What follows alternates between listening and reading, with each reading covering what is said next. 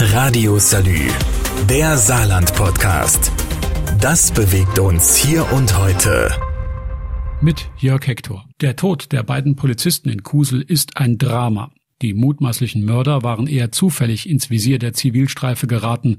Die Polizisten waren eigentlich auf der Suche nach Einbrechern oder Dieben, die in der Gegend ihr Unwesen treiben, berichtet der stellvertretende Polizeipräsident Heiner Schmolzi. Man hatte Fahndungsmaßnahmen, Kontrollmaßnahmen vorgesehen für eine Person dort, die in der Eigentumskriminalität unterwegs ist im Bereich Kusel, die durch ein hohes Fluchtverhalten bisher aufgefallen ist, auf die aber keine Hinweis auf Waffen bisher vorlag. Vermutlich deshalb waren die Beamten nicht davon ausgegangen, dass sie nach der Kontrolle des Wagens auf der Kreisstraße 22 früh in den Morgenstunden brutal unter Beschuss geraten. Der ermittelnde Oberstaatsanwalt Stefan Orten berichtet, wie die Kontrolle weiter verlaufen ist. Und es gibt noch diesen ersten Funkspruch, aus dem zu entnehmen ist, dass man diese Wildtiere auf der Ladefläche oder im Kofferraum-Ladefläche dieses Kastenwagens festgestellt hat und nun zu einer Personenkontrolle übergehen will. Nur 2 Minuten und 24 Sekunden später erhält die Wache folgenden Funkspruch, wie Polizeivizepräsident Heiner Schmolzi berichtet. Komm schnell, die Schieße, komm schnell. Das war das Letzte, was dann gefunkt wurde.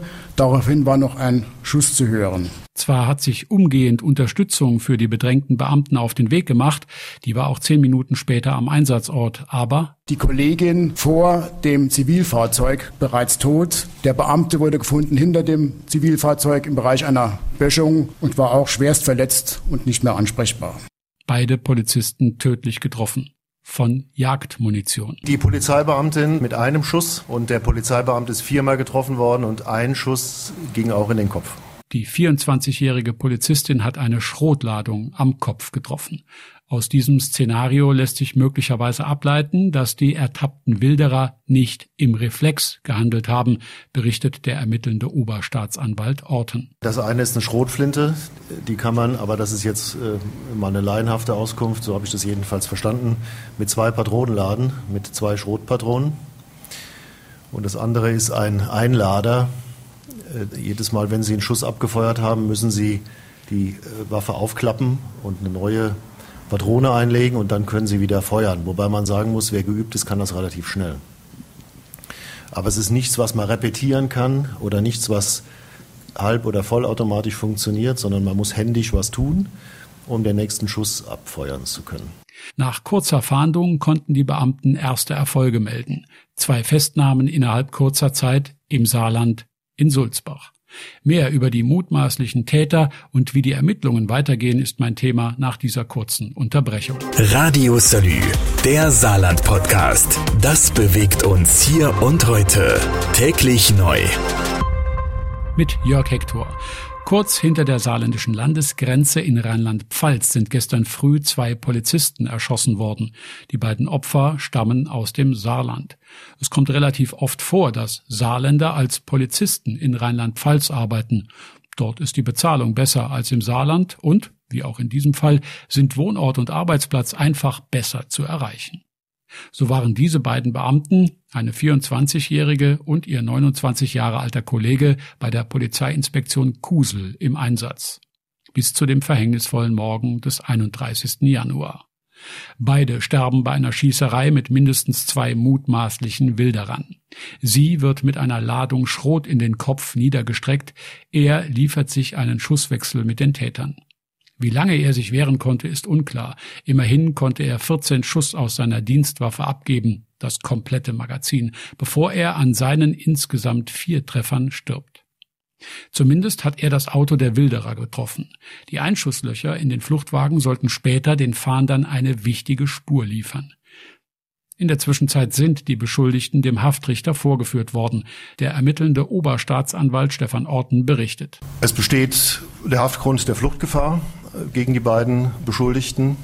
Der Ermittlungsrichter geht davon aus, dass die Tat gemeinschaftlichen Mord darstellt, dass diese Tötung der beiden Polizeibeamten dazu diente, die vorangegangene Jagdwilderei zu verdecken und dass deswegen das Mordmerkmal der Verdeckungsabsicht erfüllt ist. Vor diesem Hintergrund ist im Wesentlichen auch dann der Haftgrund der Fluchtgefahr begründet. Zumal bei beiden Beschuldigten die finanziellen und sozialen Verhältnisse als brüchig bezeichnet werden. Die Ermittler gehen davon aus, dass beide Männer, die in U-Haft sitzen, geschossen haben.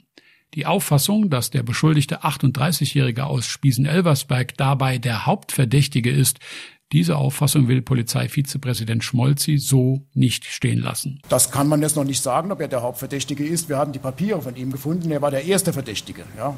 Und so über ihn kam er zu dem zweiten. Der allerdings eine Tatbeteiligung nur zum Teil zugibt, sagt Ermittlungsstaatsanwalt Orten. Der jüngere der beiden Beschuldigten hat Angaben gemacht, er hat eingeräumt die Wilderei, dass man da gemeinsam unterwegs war, um wild zu jagen.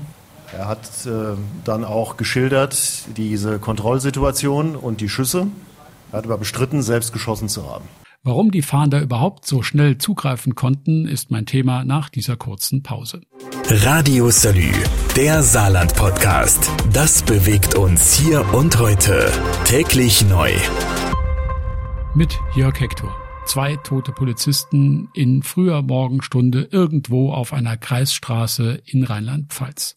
In so einem Fall muss die Spurensuche in der Regel viel und lange und sehr, sehr gründlich suchen, um Anhaltspunkte für die Täter zu finden. Hier war es relativ einfach. Dass die Fahnder schnell zu einem Ergebnis kommen, war einem Zufall zu verdanken. Bei einer Fahrzeugkontrolle musste der Fahrer seine Papiere aushändigen. Die hat man später in der Hand der toten Polizistin gefunden. Polizeivizepräsident Schmolzi ist sich darüber bewusst. Die Ermittlungslage hätte nicht gut ausgesehen. So kann man sagen, Kommissar Zufall hat hier dafür gesorgt, dass dieser Fall schnell aufgeklärt werden kann. Aber trotzdem liegen noch viele Fragen offen. Kann ein einzelner Schütze mit 2 verschiedenen Gewehren so schnell nachladen? Warum hatte der Mann überhaupt noch Waffen, nachdem ihm die Erlaubnis dazu bereits zweimal abgesprochen wurde? Gibt es vielleicht doch weitere Täter?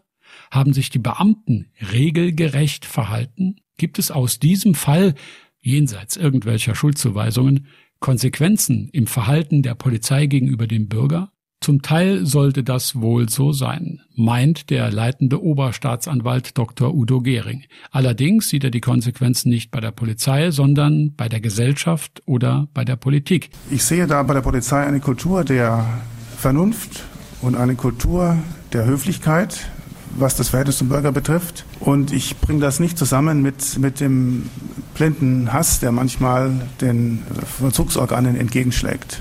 Ich gehe davon aus, dass dieser blinde Hass, der ja zu einem gesellschaftlichen Problem geworden ist, dass der nicht durch die Polizei provoziert wird, nicht durch das Verhalten der Polizei provoziert, sondern eine andere Ursache hat, die wir angehen müssen. Radio Salü, der Saarland-Podcast. Jeden Tag neu, auch auf salü.de und überall, wo es Podcasts gibt.